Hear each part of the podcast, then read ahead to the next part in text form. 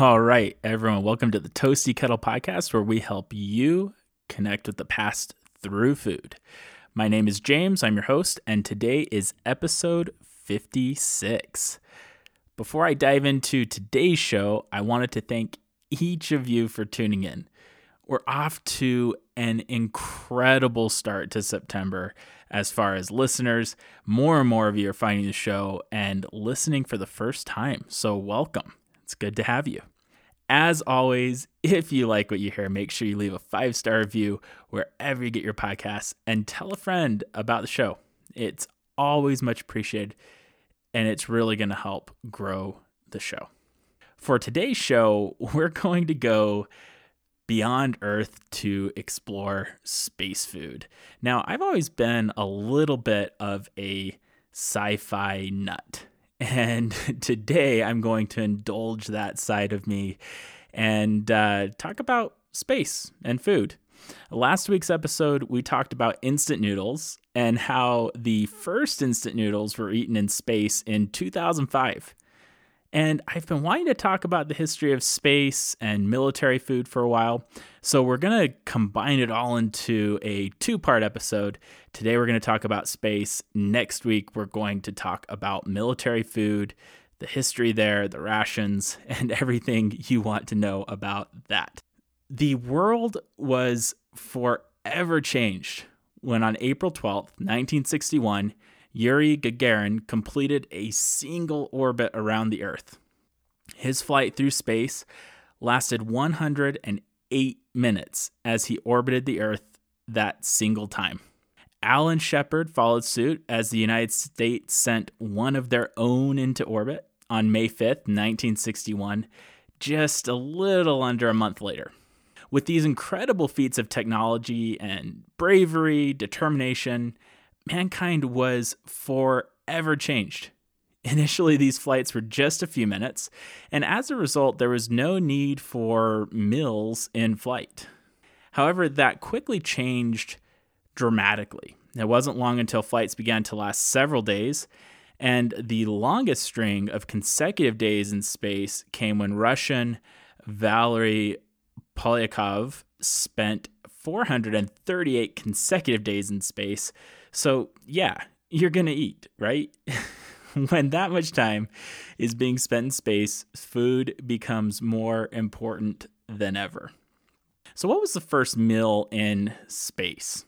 Early astronauts were truly brave men who experienced some incredible adventures. And I don't think I can think of a job that's filled with more dangers and unknowns than those early space flights. Scientists simply didn't know how the human body was going to hold up to the stresses of spaceflight, the vacuum of space. And there was a lot that these astronauts were experiencing with firsthand. They were the guinea pigs. And this lack of knowledge became apparent with the food that early astronauts ate. Scientists didn't know what a zero gravity environment would do to the body when food was consumed. They didn't know if food would stay down or if nutrients would be absorbed in space. And this led to food that had function and purpose but lacked flavor and texture and creativity. Most of these meals, these first meals, were semi liquid concoctions that were squeezed through an aluminum tube that resembled a tube of toothpaste. They also had small chunks of dehydrated food that was rehydrated in the astronauts' mouths along with sugar tablets. Yum. Sounds appetizing. Now, I want you to take a trip through time and distance with me to Cape Canaveral, Florida. Now, in in 1998, I went to Cape Canaveral, Florida on a family vacation. I was able to watch John Glenn launch on the space shuttle and become the oldest man in space. So, on this date, on February 20th, 1962, John Glenn is again, he's getting ready to go into space for the first time. And uh, he boarded the Friendship 7 spacecraft. He was strapped in and began waiting for the final checks before he'd lift off. Now, his launch day had originally been set for January 16th. However, it was postponed to January 20th due to problems with the fuel tanks. Then the launch day slipped day after day until hitting January 27th because of poor weather. Now, I've lived in Florida, and the weather there can change almost instantly. It can be a beautiful day and then become a crazy thunderstorm, torrential downpour. They have crazy weather in, in uh, Florida. And so, again, due to poor weather, they postponed the launch. The launch was again postponed on January 27th with 29 minutes left because the launch director noticed thick clouds moving in that would have made it impossible to film the launch. the launch was again postponed until February 1st. Two days before launch on January 30th, technicians found that a fuel leak had soaked an internal insulation blanket, and that caused a two week delay while repairs were made. Finally, as the new launch date of February 14th rolled closer, they canceled yet again because of weather. On February 18th, the weather started to clear and the launch date was scheduled for February 20th. Now, with all those reschedules, I wish I knew what was going on in John Glenn's mind as he boarded Friendship 7 on February 20th. Was this it? was today going to be the actual day that he launched? It looked like more delays were in store. As he sat there waiting for technicians to bolt the door shut, they found a broken bolt after securing most of the 70 hatch bolts. This caused a 42 minute delay while the bolts were removed and a repair was made. The gantry was removed, that's what holds the rocket up, and it looked like launch was imminent. The count was then held for 25 minutes while a liquid oxygen propellant valve was repaired. After multiple reschedules spanning several weeks, two hours and 17 minutes of holds, and three hours and 44 minutes after John Glenn entered the capsule, engineer TJ O'Malley pressed the button and Friendship 7 launched. O'Malley famously said, The good Lord ride all the way. Capsule communicator Scott Carpenter said the famous phrase, Godspeed, John Glenn. However, John didn't hear what Carpenter said due to a problem a problem with the radio. Now, with all of these delays, weather, problems with the fuel systems, fuel valves, fuel leaking, bolts on the door, John Glenn, being a brave man, decided to go forward with launching on Friendship 7. And once in space, they had issues continue. I'm not going to go into detail about these other issues that were experienced, but it's an incredible story. You should look it up. Absolutely 100%. But once in space, John Glenn orbited the Earth three times. The entire mission lasted 4 hours and 55 minutes and 30 seconds.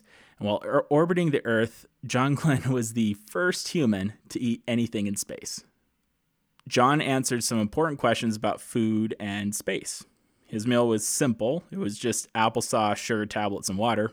However, the simple meal showed that humans could indeed chew, swallow, and digest food in space. So after the Mercury program, Gemini was the next program up.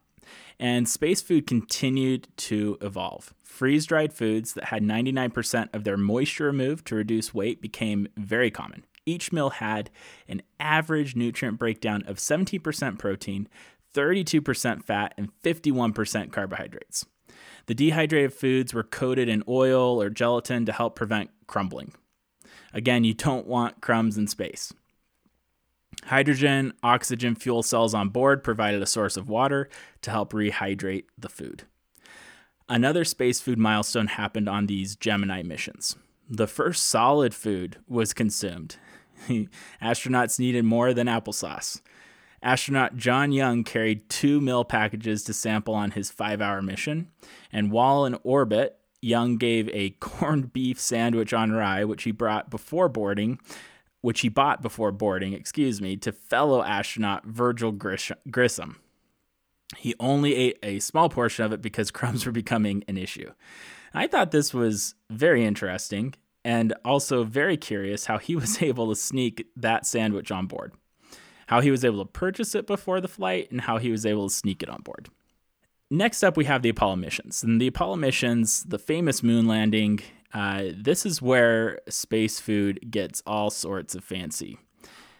rations for astronauts increased from 25,000 calories a day with the Gemini missions to 2,800 calories a day with the Apollo missions. And the Apollo missions also introduced hot water. All of the meals on Gemini were made with cold water, so naturally their meals were eaten cold. Apollo astronauts got to live the high life and enjoyed hot meals. Each astronaut also had some organization and structure to their meals. Uh, they were in space for multiple days, so they had multiple meals. And each astronaut had their daily meals color coded. That way they knew exactly whose food was whose. They also had an in suit canteen for working on the moon. They could drink water while they worked. Uh, now, these mills were freeze dried with a flat nozzle on each container. The astronaut could put the water gun in the nozzle and inject either hot or cold water into the pouch, depending on what their preference was. They then ate the mill by squeezing it through the pouch. Sounds super appetizing. I know. Fun fact uh, uh, Apollo astronauts on Apollo 11 were treated to thermostabilized turkey and gravy. Thermostabilized meaning they use heat to kill bacteria, as well as fruitcake on Christmas Eve while they were en route to the moon. These meals did not need to be rehydrated, they were not freeze dried. So they got spoiled. Next up was Skylab. This was a space mission that followed Apollo basically they took a third stage Saturn V rocket and turned it into a space station. Instead of water producing fuel cells, the Skylab used solar cells for power. Freeze dried foods were now limited to help conserve water. They had a full galley to eat their meals, and Skylab introduced another bump in space dining technology refrigeration. Frozen food was carried up to the Skylab and reheated. Astronauts were able to enjoy a universal favorite in space ice cream. So that brings us to the space shuttle program on to present day with the International Space Station. So the space shuttle program uh, brought many changes to astronaut meals. For the most part, astronauts eat normal foods that you'd find on Earth in grocery stores today. The major exception is with cookies and breads. These are modified if they do have them to minimize or eliminate crumbs. Anything that leaves crumbs is left off the menu. Crumbs fly around in the weightless environment and can cause real damage to the electronics and buttons. Not what I want to do with my meals.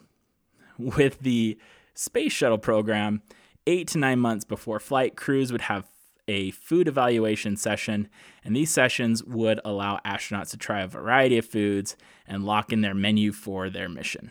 The food is then packed and shipped to the Kennedy Space Center in Florida, where it waits to be loaded on the shuttle. Fresh fruits and veggies are loaded 24 to 36 hours before flight. Food was eaten on the galley in the shuttle.